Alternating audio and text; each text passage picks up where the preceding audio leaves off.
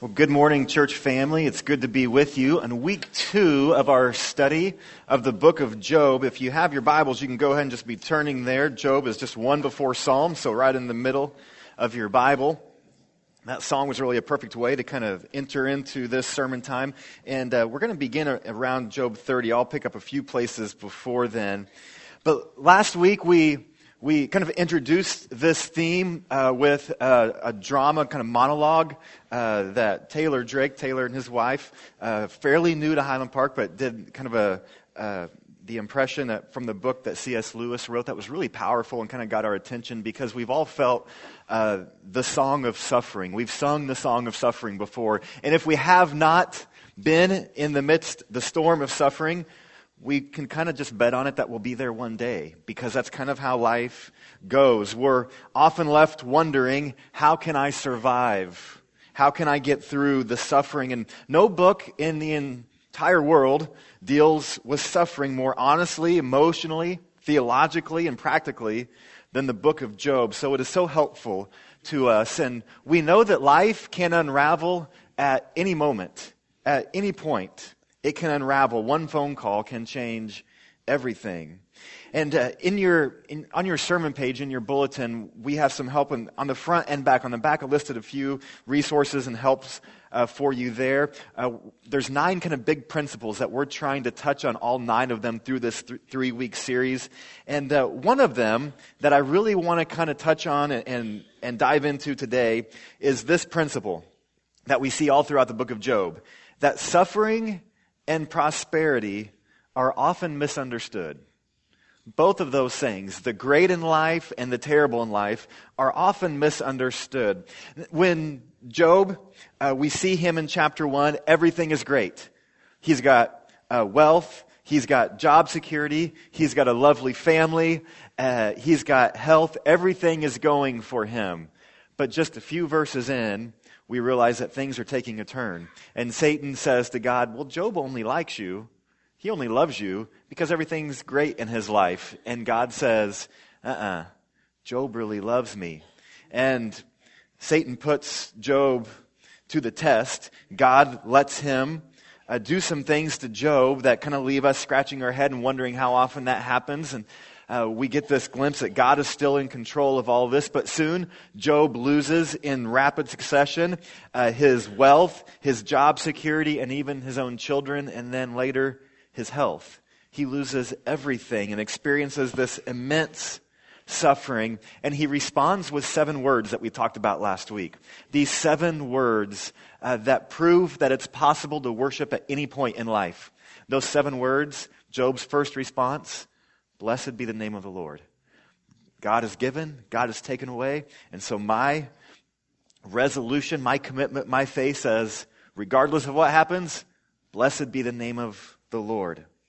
However, Job, his own wife, says, no, you should not do that. Things are going terrible. Something is wrong. Job has some friends, and his friends at first are great because they just sit and they're quiet and they listen. What friends should do. But then they start opening their mouths and everything goes wrong. uh, they begin trying to say, well, this is why you're suffering. And soon they actually add to Job's misery. We're going to jump into their arguments here in just a bit. But Job's first response of blessed be the name of the Lord doesn't stick. As we get deeper into the book, we see that Job uh, be, be, grows bitter and angry and saying, God, why would you let this happen? I don't deserve this. One time I was in my office and a lady I'd never met uh, pulled into the parking lot and came in, and she uh, belonged to a prominent church here in Tulsa. Actually, had even worked at that church for quite a while, and her life had gone fairly well. She had never gotten really wealthy, but she always had enough, and she'd always had good health. But she, just that week, had been told by the doctor, "You have cancer. You only have a few months to live. There, there's nothing we can do for you. And her whole world, her whole understanding of God came crumbling upon her because what she had always believed was if I'm a good person and I have enough faith, things will go well for me. We call that the health and wealth gospel. That if we're good, things go well. I'll always be healthy and wealthy as long as I'm faithful to God. And suddenly, when the doctor had said, You don't have long left, you have this cancer, she did not just have a crisis of dealing with her own pending death. She had this crisis of, What did I do? Why was I, where was I unfaithful? I, I was giving in, into the offering and I was uh, not sinning in any big ways that I, that I know about and I, I didn't do anything bad to somebody. Why does God suddenly hate me? When she came into my office, it was like a thousand pounds were on her shoulders. She couldn't even hardly look up at me. She felt so much guilt and shame. I have good news for you that it doesn't have to be that way that the book of Job provides a different conclusion to the one she had reached as she walked in. You see, the skeptic and the cynic says, once suffering comes upon us, they say, see, there is no God. Or they say, if there is a God, then what's the point? He's just a cruel tyrant. So who would want to serve him anyway? That's the skeptic and the cynic. But there's also the church person the moralist who says, if I do good things, good things happen to me, always. And if I do bad things, well, then bad things are going to happen to me, always. And that's just the way the world works. But the book of Job says, um, uh uh-uh. uh, we're throwing both of those positions out. We have a new way that you need to understand how the world works. You need to understand God in a different way and yourself in a different way. And as people, we have to get to that understanding, a biblical understanding of suffering, or we'll one day end up like either the skeptic who says, I hate God, if there is even one, or the lady who felt so much shame and so beat up saying, Why did I deserve this? So let's pray. God, we have a lot to learn about you, and uh, there's nothing more difficult than to try to figure out uh, why suffering happens. That question beats us up. And I pray today that you would teach us from your wisdom about how to have a biblical, godly understanding of suffering that not only keeps us from growing bitter and angry or confused and shamed, but hopeful. And it's in Jesus' name we pray. Amen. The argument of Job's friends was basically, you surely deserve your suffering. You've done something wrong and you deserve it. Your sin has caused it. Chapter 4, verse 7, uh, one of them says, Who, being innocent, has ever suffered? In other words, all the innocent people, they've never suffered. This, this would not happen unless you were guilty.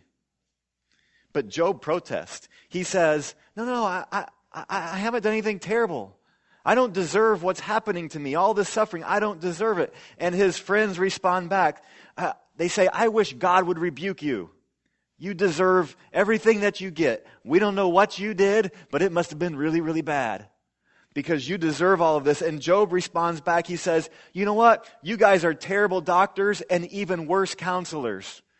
And Job says, If you would just be quiet, you'd be so much smarter. Can you see the discussion wasn't going well?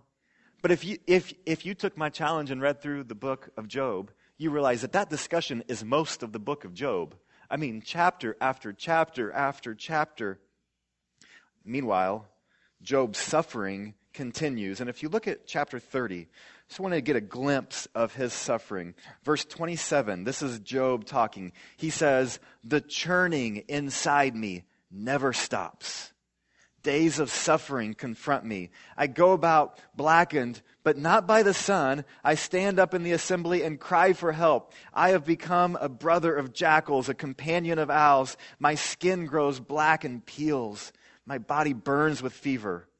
My lyre is tuned to mourning, and my pipe is to the sound of wailing. In other words, what's he saying? He's saying, I'm singing the song of suffering.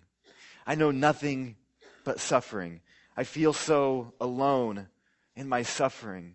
But, but Job keeps arguing and saying, I don't deserve this. He actually gets specific with it. He says, Listen, I don't lust or flirt with other women. I give to the poor. I care for the fatherless. I've taken care of the homeless. I don't put my trust in money. He lists all of these things. You could actually step aside from our study of suffering and just look at Job and make a big long list of what does a godly man do? And you can actually get to a pretty good list here. The problem is, Job is saying, These things mean that I don't deserve suffering. Job's argument uh, has been with his three friends, but there's actually a fourth friend there. The fourth friend is younger, so he's kept quiet the whole time until we get all the way to chapter 36. And while maybe not as abrasive as his other friends, he basically says the same thing. And get the gist of what he's saying if you look at chapter 36, verse 11. He says, If they obey and serve him, serve God, they will spend the rest of their days in, there's that word, prosperity, and their years in contentment. In other words, Job, if you obeyed God, you would be uh, full of prosperity, health, wealth, everything would be going great for you. And Job keeps saying, I don't deserve this. And whereas Job's friends say, You're suffering because you're bad, Job is saying, I don't deserve to suffer because I'm good. But do you see their arguments are actually the same? They're both kind of thinking of God the same way, thinking that, that God punishes directly those who have sinned, and he makes life all great and wonderful for those who are good. They both kind of view, view God the same way. It's both from a moralistic perspective. In some ways, their view of God is pretty much like karma you get what you deserve. There was a time in uh, Jeremiah's life where, if you've read the book of Jeremiah, you know that he endures lots of suffering. And he comes at it with a lot of humility, but he actually says, God, there, there is just this one issue I have with you. And it has to do with your system of justice. I don't like it. it's not fair to me. And we have to kind of come back and say, what does God say about justice and fairness? And I, I need to just pause for a moment and talk about the book of Proverbs. And there's other sections of the Bible that are written like the wisdom literature of Proverbs. See, the book of Proverbs tells us to do certain things and there will be certain results. You know, if you work hard, uh, if the farmer works hard during the summer, during the spring, during the fall, then when winter t- comes, the farmer will have enough food to provide for his family. Now, is that proverbially true? Is that usually true? Yes. Is that a good principle? Yes. Is it true every single time? No. We talked about the potato famine. What, does that mean all the people in all the Irish just were totally lazy for that year? No. Sometimes God's general principles from places like the book of Proverbs are meant to be that general principles that guide our living. But it's not a promise for every single time because the person who is wise with their money, it, does it generally go better with them for them financially? Sure. Does a person who work hard generally do better at their job? Sure. Do, the, the parent who disciplines their child, does their child generally grow up in the way of the Lord? Yeah. But is God saying this happens every single time? This uh, there, there's never any exceptions. I don't give anybody else free will about what is happening. There aren't bad things that happen to the earth. There's not disease. There's not these different things that come. Up. No, and we really have to understand that as people who put our trust in Scripture to have this understanding of God and how He even communicates to us in Scripture. I am so thankful that God communicates through poem and through Proverbs and, and through uh, literature in Scripture that isn't just all one, two, three, four, five. I mean, just a list of things. I am so thankful that God communicates to us in that way. But because He communicates to us in those ways, we have to be Bible students and understand what is God communicating to us in this. And to do the difficult work of interpreting the Bible. To the person who says, well, I just read the Bible for what it is. Baloney. You read, we, we all do interpretive work. We, we all have to look at Scripture and understand it. Because when Jesus says, love your neighbor as yourself, you have to interpret that, don't you? Well, I just do what the Bible says, so I just love my neighbor over here. Hmm? Is that what Jesus is saying? Or is Jesus saying, love everybody? That's what Jesus is saying. Love anybody you come in contact with. So we all have to put on our, our Bible student hats when we read Scripture. Okay, back into the book of Job. Are you with me? So, uh, God is listening to Job. He's listening and he's listening, and Job is just full of agony and suffering. And he, Job keeps pressing. And after listening for chapter after chapter after chapter, we get all the way to chapter 38. And finally, God says, It's my turn to speak now. Have, have you ever um, launched into this argument with somebody and the argument sounded really, really great? You were like, yeah, I'm winning this argument. It goes really, really well, and all they need is one sentence to put you in your place. That's kind of what happens here. Look at chapter 38, when God finally, after listening for so long, which tells us a lot about God's patience and compassion for us, and even his presence to just be there and to listen. In chapter 38, though, God turns the tables. Then the Lord spoke to Job out of the storm. He said, Who is this that obscures my plans with words without knowledge? Brace yourself like a man. I will question you, and you shall answer me. Do you hear God there? He's saying, your words don't even have any knowledge in them. You're just speaking empty words. And when he says, brace yourself like a man, I'm kind of picturing Red Rover, Red Rover, God's coming on over. So it's like, get your feet in the sand, God says, because my argument is coming at you. And you're not going to be standing when I'm done. He says, and then we almost go to the courtroom scene. I'll be the one asking the questions now. By the way, when God is finished, Job doesn't ask any more questions. Job doesn't argue anymore. So God knows exactly what he's talking about. And so God begins to speak to Job now that he has his attention. And I imagine after God's that statement, brace yourself like a man, I imagine you could audibly hear Job gulp. But then God begins to say, here's why you should be real careful in your accusations against me. I, we, we could read the next uh, three or so chapters. Um, I'm not going to read all of them, but I just want to pick out a few of the verses. Chapter 38, verse 4, this is God speaking to Job. Where were you when I laid the earth's foundation? Tell me if you understand how that all works, Job. Do you understand that? Verse 12, have you ever given orders to the morning or shown dawn its place? Verse 35 Do you send the lightning bolts on their way, Job? I couldn't remember if that was you or me. Do they report to you? Here we are, Job. Get ready to send us from the storm.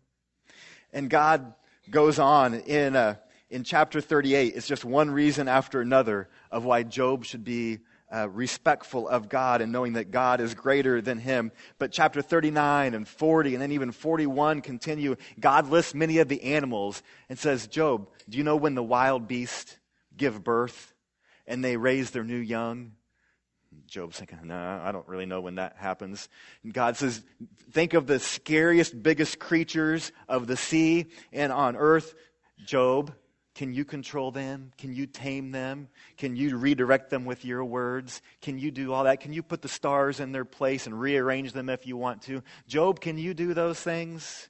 God goes on. But really, the clinching verse, what God is saying, I think can be summed up in chapter 40, verse 8. And this is one of those verses you might want to underline and come back to at some points because this really summarizes God's argument. He says this Would you condemn me?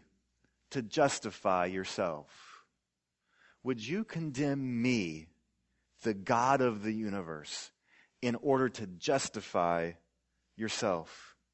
And that's the question we need to ask ourselves. You see, last week and, and this week again, I want to remind you that God is okay with our grieving, with our lamenting in times of suffering. He's the one who made us to be emotional beings who grieve and cry and weep, and He is okay God is big enough to hear our complaints and our arguments and our frustration and our anger. And I don't think that you should keep that bottled up and never try to speak to Him about it or anybody else about it that can help you with it. No, no that's not helpful. However, with that said, the book of Job teaches us there comes this time when we need to quit speaking and we need to listen to God.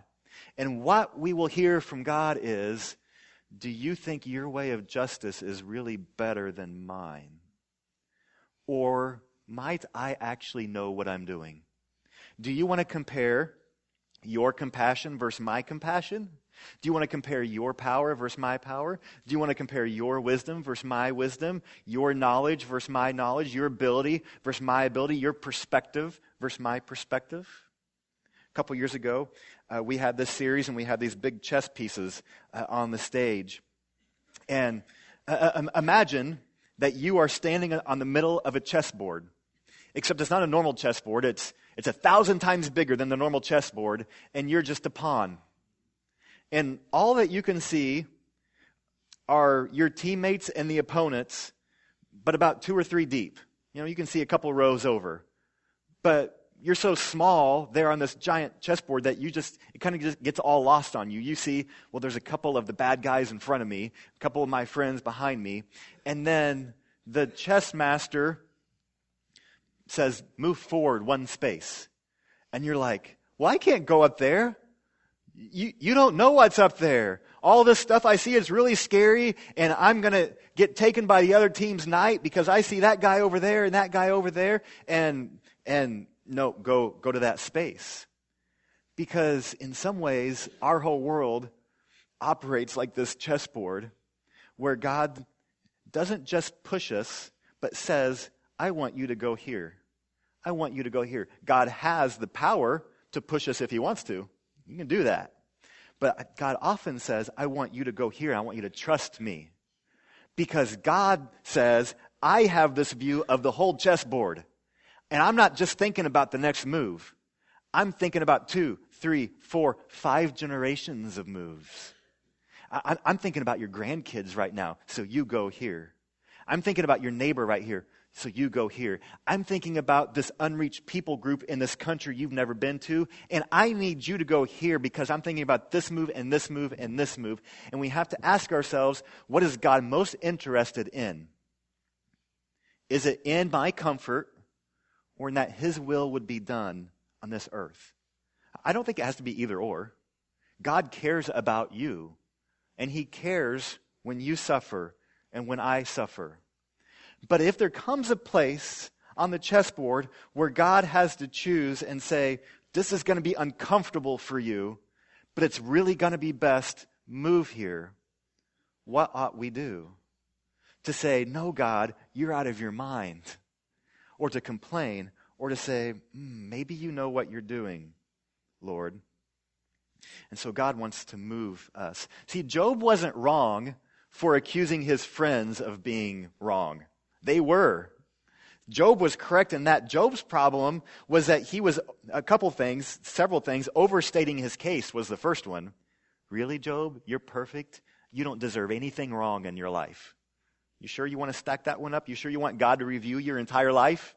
Because the truth was, Job seemed like he was a pretty good guy from our perspective. How about from God's perspective, who knows no sin? How good is he then?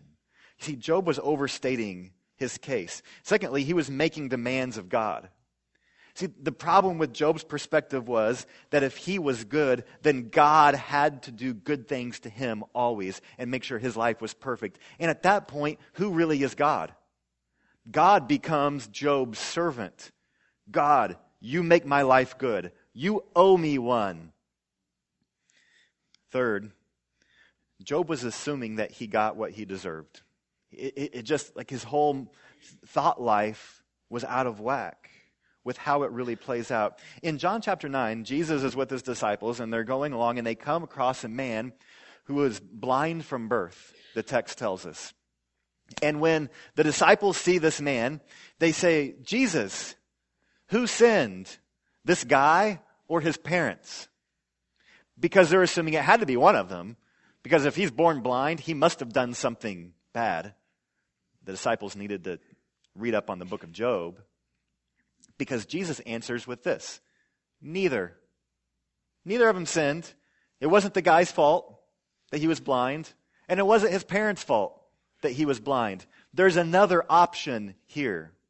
I hope you come back next week as we delve into the surprising blessings that can come through suffering. But what I want you to hear is that throughout Scripture, it's not just Job that we see the rain falls on the righteous and the unrighteous. And when you suffer, you don't just need to start pointing fingers and trying to figure out who to blame. It makes us feel, feel better to blame somebody, but it's actually not very helpful. It's counterproductive. We try to control God in that. So I want to talk application for just a moment with you. Because whether you're in the midst of suffering or you're trying to help a friend, I want to just give you three little bits of help here, of application. The first is this avoid pat answers. You know the pat answers that are like, it'll be all right. I'm sure everything will be fine. Uh, it, it'll be it'll it'll be great. Can you imagine one of the early believers telling Stephen, "Hey Stephen, don't worry, man. It'll be fine. Everything will be okay." Whoa, that rock hit him in the head. Oh, another one. Oh, he died. What are you going to do with that theology? Because it only holds up as long as everybody in your life who's a believer has only good things happen to them. And then what? You know, how about the person who's with, who's with Paul? Ah, it'll all be, it, it'll be just fine. He shipwrecks. it'll be fine. Gets bitten by a snake. It'll be fine. Gets beaten to within about an inch of his life. It'll be fine. Gets thrown in prison. It'll be fine. Finally gets martyred, executed. It'll be fine, Paul maybe we need to avoid pat answers. The best thing that Job's friends did was they just listened for a while. I wish they would have listened for another 38 chapters. that, that's what they needed to do, to just listen because they had these pat answers, but the truth was they weren't founded in, in wisdom. So avoid those pat answers that sometimes want to escape your lips. And don't say those because they're not of Scripture. Second is you need to get good advice. You really need to get good advice. We're not going to go through this now, uh, but we listed uh, just a, a, few ways to, to, kind of measure the advice that you're getting or giving. And um, that's on the back of the sermon page. And then there's a link on the Highland Park Facebook page that takes you to that full article. But we need to think about uh, is the advice that I'm get, getting, is it any good or not?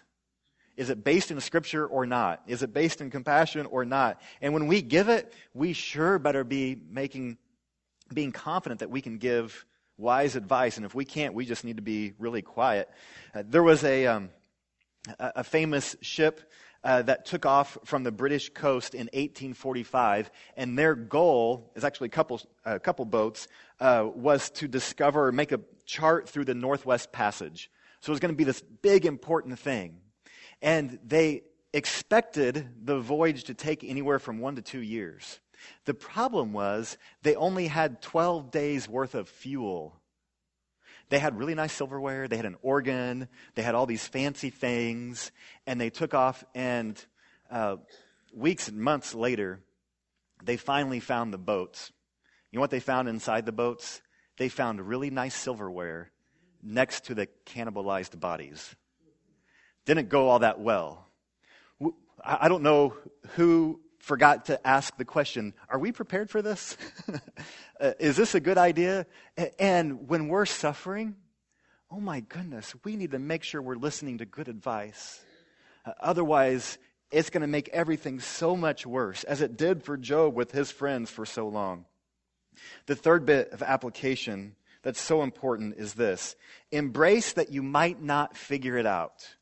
You know, I think a lot of us, when we are suffering, uh, if God would just answer that question why, we'd be like, okay, I can take it now.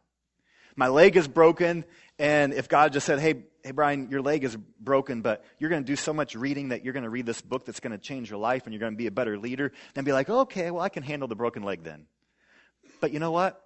Nowhere in the book of Job does God ever come to, to him and say, here's why. Let me answer that why question. And in your life, you can probably go back to times of suffering, and there's some of them now you can look back and say, oh, I know exactly why. Or at least I know a lot of why God let me do that. But there's other things in life in which you've suffered, and to this day, even if it happened 20, 30 years ago, you're like, boy, I don't know why that happened. And, I want to tell you, you need to learn not just to accept that, I think we actually need to learn to embrace it. To say that God knows things that we just can't know, and that's actually a good thing. If He wanted us to really, really know why, He could tell us. He could make that known. So we have to trust that there's some reason. In fact, part of the book of Job, one of the big themes that we see is Job learns to trust God even though he doesn't know why he's suffering. That's a big one. Because if we can learn to trust God like that, hasn't our faith grown exponentially? Hasn't God done a great work in us? You know, if, if God could have said, hey, hey, Job, thousands of years later, people at Highland Park will be talking about you. Job's like, okay, I can handle this for another day. But he never knew. And you may never know. Yet maybe in the life to come, God will say, well, let me go down the list of things for why you suffered. Maybe or maybe we won't care at that point. I don't know. But that question of why, we have to embrace not having it answered, or we will always be frustrated and have this angst in us. But Job gets the memo. He, he understands. In fact, he uses only six sentences to frame his apology. To summarize, he says this I spoke of things I did not understand. My ears had heard of you, but now my eyes have seen you. In other words, I have this whole new understanding of you, God. Some of you, I hope today, will have a whole new understanding of God. And then Job says, Therefore, I despise myself and repent in dust and ashes. So Job says, God, I am sorry. Six sentences. And you know what God does? He immediately accepts Job's apology. I mean, with all the groveling, with all the whining, with all the baseless complaining, day after day after day, you would, if you were God, you would make Job work a little harder for it, wouldn't you? You'd be like, okay, come on, keep it coming. Keep it coming. keep telling me what a doofus you were. I want to hear more of it. Uh-uh. God says, all right, you are forgiven. And, and God says, as for your friends, they were foolish. They didn't know, they, they thought incorrectly about me. They thought incorrectly about you. They were foolish, but I'll forgive them too, Job, if you pray for them. Hmm. Suddenly, Job becomes the priest for the others. Job stands between them and God, and Job does. He forgives his friends. You want to know how you forgive your friends who have hurt you the most? You accept God's forgiveness of you. Because when God does this forgiveness inside us and says, Yeah, you really blew it, but I forgive you, then all of that stuff can be released, and we say, okay, I forgive the people in my life who hurt me the most. And Job does it right there. He prays for his friends, and God forgives them. There's this beautiful moment of reconciliation. I think this is the critical chapter in the whole book in which uh, these people have uh, been so angry at each other, and suddenly in this one chapter, God reconciles them to Him and to each other. This beautiful thing happens because of forgiveness. I often hear how Christians are to live a life of victory. And I think that's true, but we need to define our terms a little bit. That, that word, victory, sometimes can uh, be assumed to just mean all the stuff that Job had at first, and all the stuff that he would have again the health and the wealth and everything going fine for you. But Jesus addressed seven churches in Revelation 2 and 3. And he follows this rhythmic pattern with each letter to the seven churches, concluding with a promise. And it ends with this to the one who is victorious. There's that word. That word for victorious is often translated triumphant or conqueror, or I like this one when we think about suffering, overcomer. That's victorious, to overcome, to triumph over. And Jesus actually tells us how someone becomes victorious. He defines it for us. You know what he says? He says they overcame, they became victorious over Satan by the blood of the Lamb and by the word of their testimony. They did not love their lives so much as to shrink from death. What does that tell us? That even though many of the people died, they suffered and died, they were victorious because they did not shrink back from their faith. They said, I trust you, God, even if suffering comes my way. I suffering, I, I, I trust you even if you don't answer the question why. I trust you, I trust you, I trust you. And God says, because Jesus died for them and forgives them, they're victorious. And that's what it means to live a life of victory, to be an overcomer. Jesus saw the suffering. He, he saw all of that and he said, You are the victorious ones, and the second death can't touch you. Hell can't grab you by the ankles. And the kingdom of God brings us infinitely more than earthly riches ever could. The, the problem with the health, wealth kind of gospel that gets talked a lot, especially on TV, that says if you know everything will go well for you, is it makes God a means to the end. God doesn't mean, need to be the means to any end. God is the end. And, and, and the problem is that when we begin to define victorious as having all of this stuff, I mean, we really minimize what God wants to give us. If we think the most that what God wants to give us is a bunch of money, then wouldn't all the people with money be really happy? And they're not. You know what happens when people win the lottery? They completely implode, usually within a year. I mean, have you read the stories? I mean, like a really high number. Why? Because they use that money selfishly and it just, so it must mean that God has something better for us than even the comforts of this world. And He does. Things like hope and peace and fellowship and love. I mean, you, you can't buy those things but God will give them to us. You know that lady who came to my office? We sat down together and I just opened up the book of Job and we began to look at Job's life and we began to talk. And, and I said, You know, do you think Job deserved this suffering? And she's like, No, I don't, I don't think he really deserved it. I said, What did God think of Job? And she said, God really thought a lot of Job. God thought that Job would still love him even in the midst of all of the suffering. I'm like, do you think that God might still love you in the midst of your suffering? And when I asked her that, it was like that thousand pounds of weight fell off her shoulders. I mean, she physically changed in that moment. And it wasn't anything that I said, it was just the truth of Scripture makes a difference in our lives, doesn't it? When we really understand God, that makes a difference in our lives. And I want to tell you, if you come beaten down because of suffering, I want you to hear this not from me, but from Scripture. God still loves you. And I can't tell you why you might be suffering. I could spitball some answers and theories out there, but I don't know. But I'll tell you what God has not given up on you. And God may be saying, I am so proud of you for loving me even in the midst of your suffering, that I will do great things with you and through you, even in the midst of all of this. And I want to ask you, church, you hang on to that. Avoid all the pat answers and the silly little cliches. That's not helpful. Suffering is real, and we feel it deeply. But we trust in a God who loves us, and the greatest resource we have to hang on to is the knowledge that Jesus suffered for us. And one day, He's going to flip all of the suffering upside down.